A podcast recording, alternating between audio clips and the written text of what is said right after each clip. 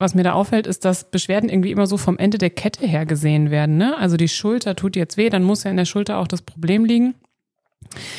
Kann auch, also es kann sein, dass es ein lokales Problem gibt. Ja, sicher, aber manchmal ist das so einfach. Manchmal ist Ja, das so, ja. aber nicht selten ist es wirklich, wie der bei deinem Beispiel mit dem alten Haus, dass äh, die Schulter in sich irgendwie so verstellt ist, dass die zum Beispiel äh, Einklemmungsphänomene produziert und man dann, wenn man weiter zurückguckt, sieht, der ganze Schultergürtel steht schief. Und schaue ich weiter, warum steht der Schultergürtel schief, sehe ich, weil die Wirbelsäule schief steht und der Schultergürtel da drauf steht wie so ein Pendel an der Waage. Und schaue ich weiter, warum steht die Wirbelsäule schief, dann stelle ich fest, weil das Becken schief steht und die Wirbelsäule auf dem Becken steht wie so eine Blume auf einer schiefen Fensterbank. Und ich kann das bis zum Erbrechen treiben, ja. Sie kann weiter gucken, warum steht das Becken schief, weil zum Beispiel ein Bein so ein bisschen eingesunken und eingedreht ist. Vielleicht, weil der Fuß nicht richtig aufgerichtet ist. Das sind alles Hypothesen. Ne? Wir Physiotherapeuten arbeiten ja immer mit Arbeitshypothesen. Aber erstaunlich häufig, wenn wir aufgrund einer solchen Hypothese unseren Therapieplan aufstellen, kommen wir dann auch zu einem relativ nachhaltigen Erfolg. Herzlich willkommen da, wo es weh tut, eurem Podcast zu den Themen Orthopädie und Physiotherapie. Wir sind Martha, Jörg und Simon und wir verhelfen in unserer Praxis den Bewegungsgraden unseren Patienten zu einem bewegten Leben. Weil dafür manchmal ungewöhnliche Wege und unbequeme Fragen notwendig sind, gibt es jetzt auch diesen Podcast. Hier legen wir den Finger in die Wunde und fragen uns, ist da, wo es weh tut, auch das Problem? Kommt mit auf Ursachenforschung. Heute geht es um die Frage, warum die Ursache der Beschwerden nicht unbedingt immer dort liegt, wo es weh tut. Ähm, die kurz Take-Home-Message für die Eiligen unter uns. Ähm, der Bewegungsapparat ist hochkomplex und es ist nicht so einfach, dass man sagt, dieser Muskel, dieses Gelenk ist das Problem, sondern wir haben häufig ein ganzes System, was ein Problem hat und deswegen aus dem Lot kommt. Und als Vergleich nehme ich jetzt mal ein altes Haus, wo oben vom Dach ähm, ein Ziegel runterfällt und ähm, der auf der Straße aufprallt und dann fange ich an, da oben das Dach zu flicken. Aber ich muss mich ja mal fragen, warum ist denn da der Ziegel runtergefallen? Und es kann sein, dass wenn ich mal die Risse im Mauerwerk verfolge und bis ganz runterkomme, dass unten irgendwo das Fundament hängt, was bei unserem ähm, menschlichen Körper dann vielleicht der Fuß ist. Das heißt, da, wo es weh tut, ist häufig nicht die Ursache. Und man kann natürlich gerne dort therapieren, indem man dehnt oder Triggerpunkte behandelt, ja, was dann einfach auch ganz gut wehtut. Aber so einfach ist es nicht. Das Ganze ist super komplex und ähm, das Schwierige ist, dass man sich als Therapeut zwar einen Plan machen kann, was man jetzt macht, aber man kann es ja halt nicht selber machen. Das muss ja der Patient oder am besten das Team zwischen Patient, Patientin und Therapeut. Martha und Simon, wie sieht's denn bei euch mit den Erfahrungen zu diesem Thema aus? Hm. Also häufig kommen ja Patienten in die Praxis und berichten, dass sie eben schon ganz, ganz viel gemacht und getan haben. Und berichten davon, dass das alles irgendwie nichts gebracht hat. Ja, sie haben Übungen gemacht, die waren beim Orthopäden, die haben Einlagen gebracht äh, bekommen äh, und so weiter und so fort. Und so richtig nachhaltige Ergebnisse konnten die damit nicht einfahren. Das ist zumindest mein Erleben. Mhm. Das ist auch äh, häufig mein Erleben. Und ich finde immer super spannend, dass wenn man in solchen Fällen fragt, hat denn jemand mal Ihnen erklärt, woher das kommt? Oder haben Sie eine Idee daher, davon, woher das kommen könnte? Dann ist da häufig nicht viel passiert. Also hinsichtlich der Frage, was sind die Ursachen der Beschwerden, Mhm. sind viele Behandler und viele Therapeuten relativ blank aufgestellt. Und was mir da auffällt, ist, dass Beschwerden irgendwie immer so vom Ende der Kette her gesehen werden. Ne? Also die Schulter tut jetzt weh, dann muss ja in der Schulter auch das Problem liegen.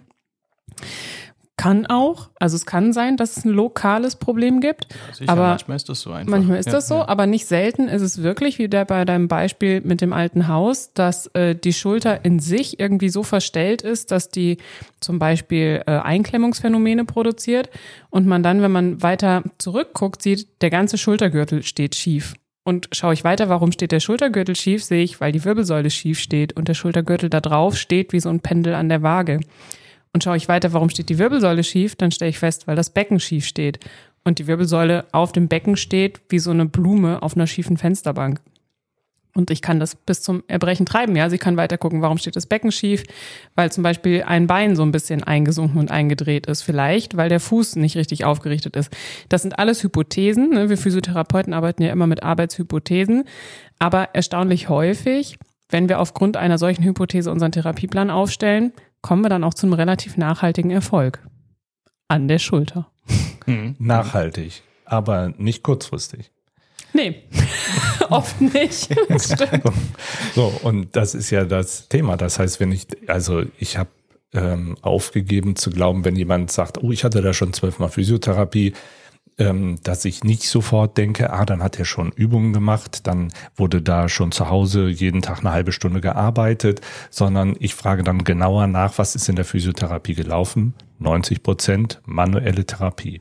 Ja. Simon, ja, willst du was zur manuellen sagen? Ich will erstmal zum anderen Punkt was sagen. Und zwar, ähm, dass die Physiotherapie eben eine Disziplin ist oder eben eine Profession. Und das ist ganz wichtig zu begreifen, denn es ist unheimlich wichtig, ähm, oder sagen wir es mal so, ich formuliere es mal ganz persönlich. Das stößt mir mittlerweile schon regelrecht sauer auf, wenn Patienten eben zu mir kommen. Nein, Patienten machen das eigentlich nicht. Ähm, wenn Personen zu mir kommen und sagen, Physiotherapie hatte ich schon mal, hat nichts gebracht, ähm, es gibt Interventionen, es gibt Techniken, die werden genutzt in der Physiotherapie, aber das ist nicht eben etwas, was die Physiotherapie an sich eben angeht. Es mag sein, dass die eine Intervention eben nichts gebracht hat, zumindest nicht nachhaltig ist, äh, nichts Nachhaltiges, aber die Physiotherapie ist daran dann nicht gescheitert. Und das ist ein, das ist ein Riesenunterschied für mich. Ja, Vater, beziehungsweise, ja, ich, ich helfe dir ja. gerne. Es ist notwendig, sich klar zu machen, dass Physiotherapie nicht gleich Physiotherapie ist, sondern es ist ein Dachbegriff ja. für alles Mögliche. Und ähm, das, was dem Patienten angeboten wurde, war jetzt vielleicht nicht das, was nachhaltig geholfen hat. Wenn auch ich sagen muss, ich habe totalen Respekt und sehe die Notwendigkeit für das Vorhandensein von kurzfristig wirkenden Maßnahmen. Ja, also letzten Endes alle Maßnahmen, die in den Bereich Schmerzmanagement fallen. Und ein guter Physiotherapeut schafft es, dort eine gute Mischung hinzukriegen und gut abzuwägen, was brauche ich heute, was brauche ich jetzt und was brauche ich aber auch, um eine langfristige, nachhaltige Veränderung des Problems herzustellen und nimmt seinen Patienten auf dieser Frage oder in der Beantwortung dieser Frage auch mit und bezieht ihn in die Therapieplanung mit ein. Mhm. Aber die Frage ist, wie häufig das überhaupt möglich ist und der Patient sagt, sag mal, was willst du denn hier mit meinem Fuß machen oder mit meinem Becken? Ich habe Schulterprobleme, so wie ich habe sechs mal 20 Minuten aufgeschrieben gekriegt, jetzt mach die mal weg. Und ich habe auch die Mentalität, also wenn ich Sport machen würde, wollte, dann würde ich das tun. Ich habe ich keinen Bock, ich habe auch keinen Bock auf Eigenübung du bist hier der Therapeut, du hast sechs mal 20 Minuten Zeit, mach's weg. Ja. Und da bin ich ja ganz schnell bei da, wo es da, wo es weh tut, Methoden. Ja, absolut. Aber, ähm, und das muss man auch wirklich klar sagen, wir haben in der Praxis da eine, eine total paradiesische Situation. Dadurch, dass wir relativ viel Zeit haben und dass wir an Ressourcen einfach auch äh, vieles zur Verfügung haben und dadurch, dass wir von vornherein in der Kommunikation mit den Menschen, die zu uns kommen, klar machen, wir wollen ursächlich arbeiten dürfen. Zumindest in der Hauptsache, weil ich als Physiotherapeutin auch sagen kann, das macht mich nicht sehr glücklich, wenn ich immer nur die Kohlen aus dem Feuer hole. Und wir haben alle drei bewusst die Entscheidung getroffen, aus den Systemen, in denen nur das möglich ist, rauszugehen. Mhm. Und es ist vielleicht als Patient notwendig, an der Stelle auch das Gesundheitssystem kritisch zu betrachten und zu verstehen, von welcher Stelle oder an welcher Stelle kann ich was erwarten und was kann ich beitragen oder wie kann ich dazu ähm, beitragen, dass ich andere Dinge erwarten kann. Also beispielsweise muss ich vielleicht an manchen Stellen, mir fällt jetzt einfach kein, kein besseres Beispiel ein, ja, aber vielleicht muss ich an manchen Stellen Geld selber in die Hand nehmen und sagen, damit der Mensch, der mich behandelt, einfach mehr Zeit hat.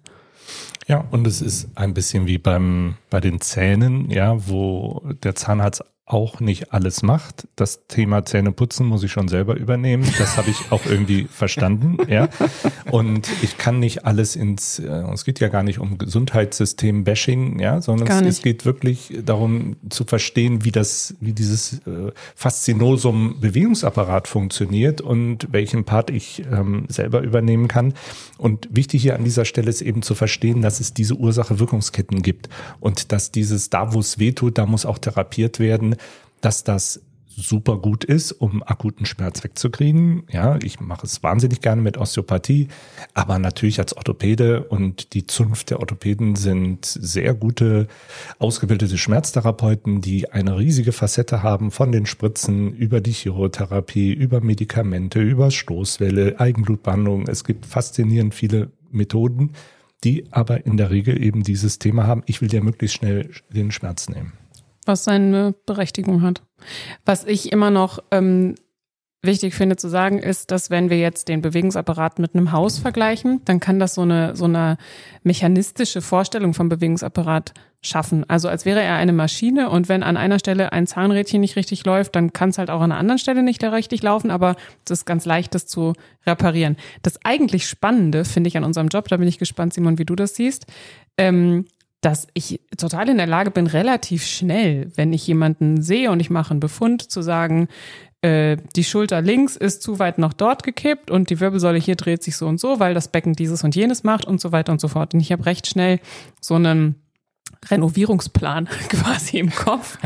Aber das Problem ist ja, dass wie beim Zähneputzen, deshalb kam ich gerade drauf, ich nicht von außen diese Teile des Körpers nehmen kann und sagen kann, ich setze die jetzt wieder so zusammen, wie sie gehören und dann kannst du wieder nach Hause gehen, Patient, sondern da steckt ja einer drin. Das heißt, all das, was der, ähm, wie der sich hält, wie der sich bewegt, wird von seinem Gehirn gesteuert. Die Bewegung passiert am Ende zwar im Muskel, aber die kommt aus dem Gehirn. Das heißt, ich muss schaffen, dass der das anders steuern kann. Das ist eine hochkomplexe Aufgabe im Lernen von Koordination, Wahrnehmung und so weiter und so fort.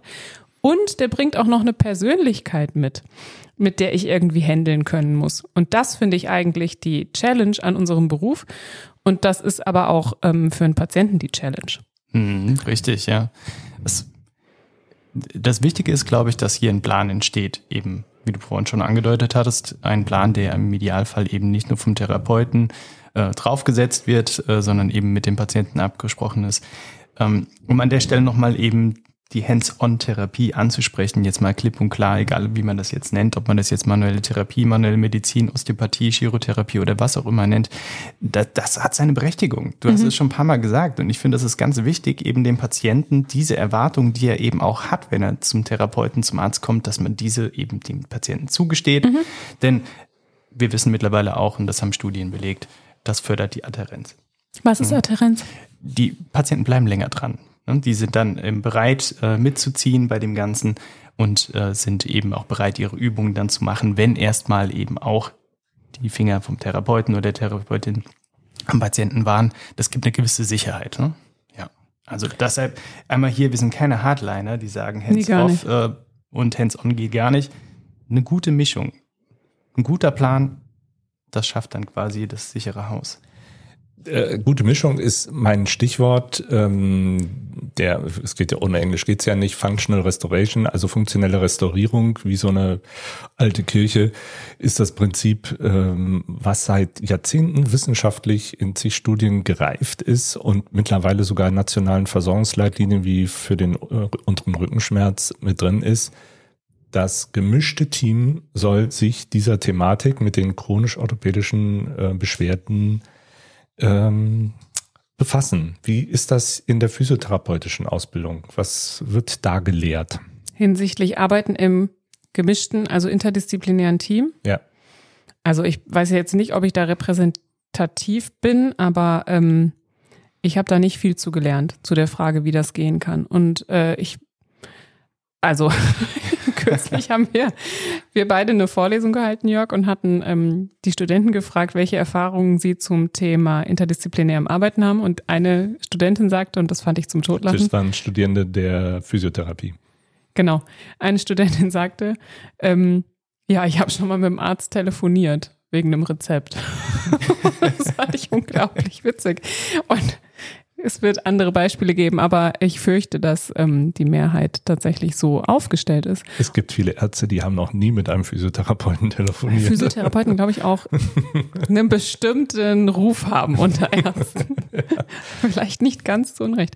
Ja, und ähm, ich glaube, dass interdisziplinäres Arbeiten häufig irgendwie so ein zufälliger Zusammenschluss von verschiedenen Disziplinen unter einem Dach ist aber dass dazu halt unfassbar viel mehr gehört, nämlich dass man wirklich abgestimmt ist miteinander und vor allem auch dieselbe Idee des Behandlungsziels hat, das ist ähm, total elementar. Mhm. Das heißt also, es geht hier mehr um Kommunikation miteinander, Absprache untereinander, Abgestimmtheit und weniger darum, dass eben an Ort und Stelle die gleichen Disziplinen oder unterschiedliche Disziplinen eben zusammenkommen. Ja. Ja, und ich finde, es ist wichtig, da jetzt nicht irgendwie den Eindruck zu machen, das sei total einfach. Das ist es überhaupt nicht. Also es ist schon anspruchsvoll am Anfang im Team, Physiotherapeut, Blick auf die Psychosomatik, orthopädisch gucken, mh, zu sagen, was ist hier das Thema und wo sind die Ursache-Wirkungsketten. Also unser altes Beispiel kommt vom Fuß bis nach oben durch. Ich habe die und die Art der Schmerzverarbeitung und so. Was absolut herausfordernd ist, ist das dann im therapeutischen Verlauf immer, und ich kann am Anfang auch sagen, das sind jetzt die Foki. Du kannst ja nicht alles auf einmal angehen. Du sagst drei, vier Schwerpunkte wie im, im Unterricht mit Schülern, sagst du, das sind jetzt die Schwerpunkte, die ich angehe. Ähm, aber herausfordernd ist immer wieder diese Feedback-Schleife, ja. Der Patient oder die Patientin war bei einem der Therapeuten und man hat jetzt einen neuen Befund, es gibt eine neue Entwicklung. Das hat eigentlich eine Auswirkung darauf, wie sich der weitere Behandlungsplan ändern muss. Wie kriege ich das im Team äh, geklärt? Na, wie dieser Prozess heißt, das lernen wir tatsächlich im Studium.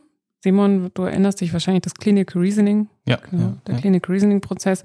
Das lernen wir, dieses ständige, ich stelle eine Hypothese auf, ich ähm, leite eine Maßnahme ab, ich führe die Maßnahme durch, ich prüfe beim nächsten Mal, hatte die Maßnahme die Wirkung, von der ich dachte, dass sie sie haben wird, stelle eine neue Hypothese auf und formuliere wieder neue Maßnahmen. Ne? Das, Das ja, ist- wenn ich da kurz, das ist ja für einen Arzt auch Grundlage des Handelns. Also das ist ja dieser iterative Prozess immer wieder, ähm, das ist völlig klar. Aber die Herausforderung ist, das im Team zu machen. Na, ich glaube, dass das nur dann geht, wenn man, und wir reden jetzt noch nicht darüber, was es für prozessuale Regelungen braucht, damit sowas funktioniert. Ähm, angefangen von, ähm, sind wir räumlich nah genug aneinander, über haben wir eine Dokumentation, in der wir auf, auf ähm, Informationen zurückgreifen können und den Denkprozess des anderen verstehen können und so weiter und so fort, sondern das ganz Entscheidende ist, wir haben dieselbe Überzeugung von guter Therapie und der Therapie, wie sie sein soll.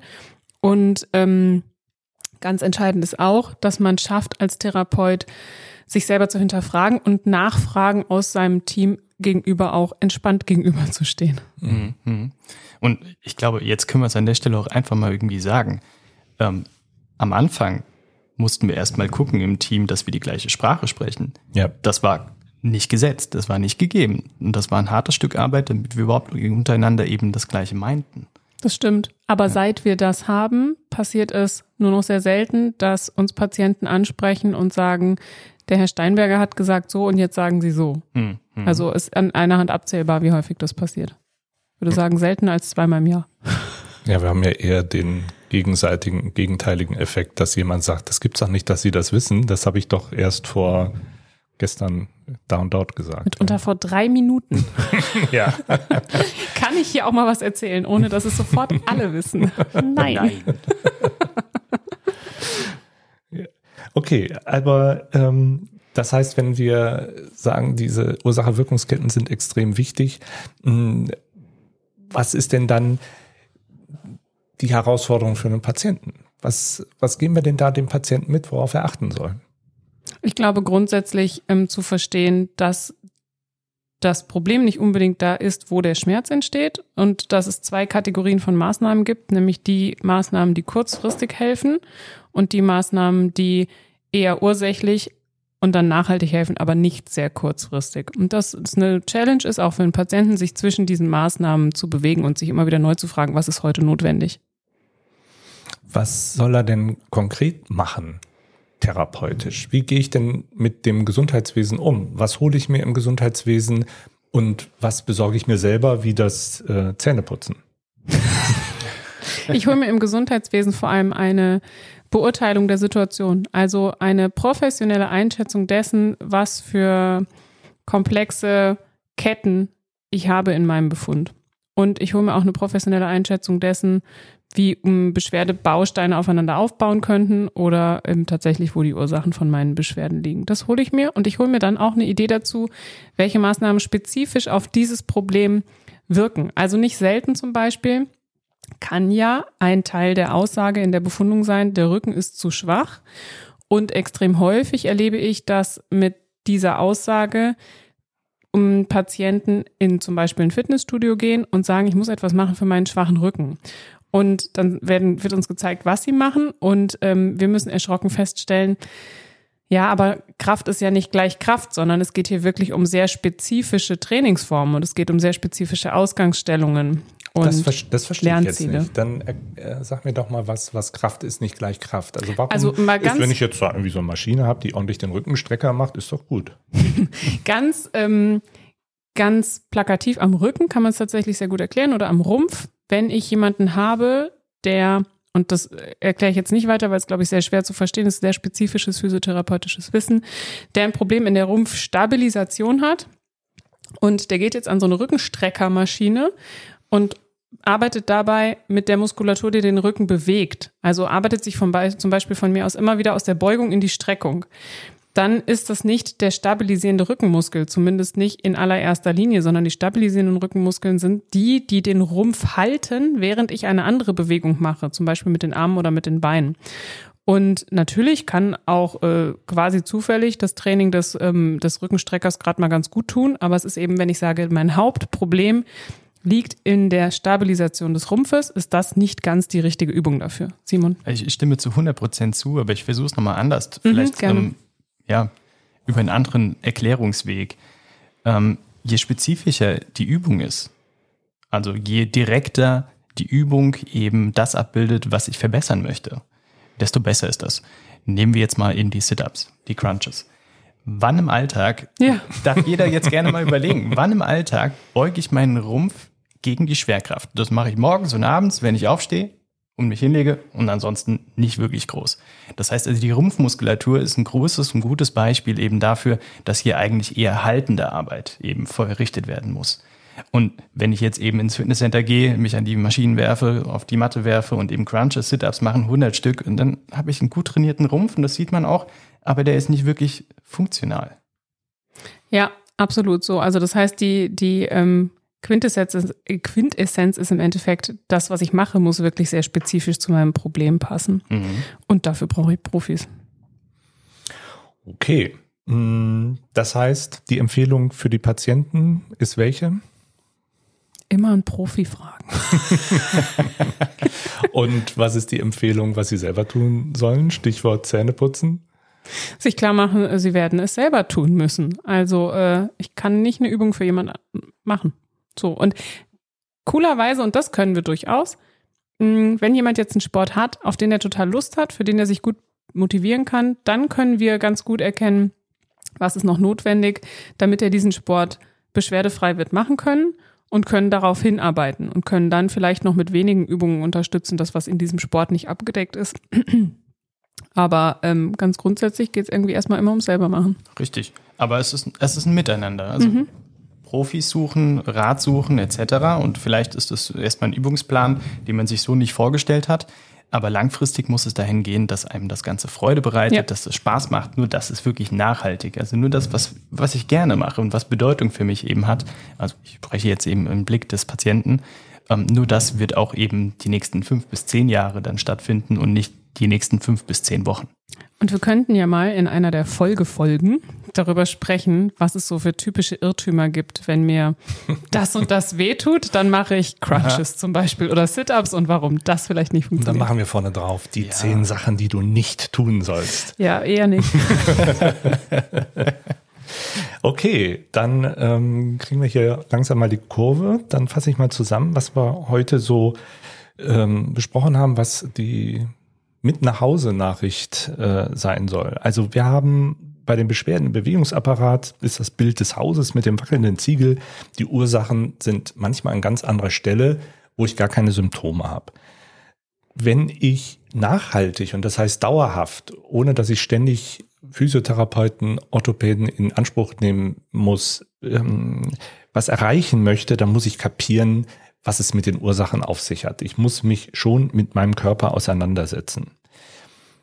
Eine Therapie da, wo es weh tut, ist hilfreich, tut gut, weil die Beschwerden weg sind, ist aber nur kurzfristig. Damit werde ich dauerhaft nicht hinkommen.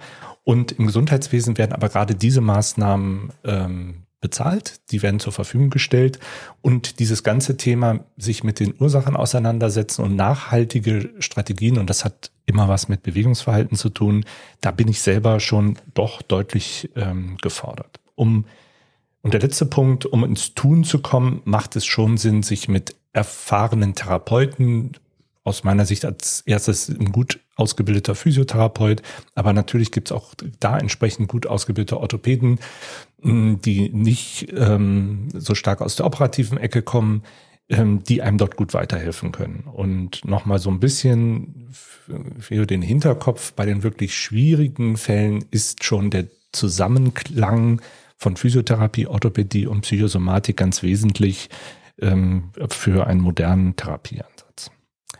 Für euch so okay? Völlig. Ja. Gut, dann ähm, blicken wir auf die nächste Woche.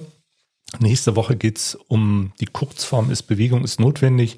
Also Sport und Bewegung ähm, ist die Frage, wirkt das, was ich tue, auf das, was äh, wo es weh tut. Und dann reden wir nochmal über die Sit-Ups.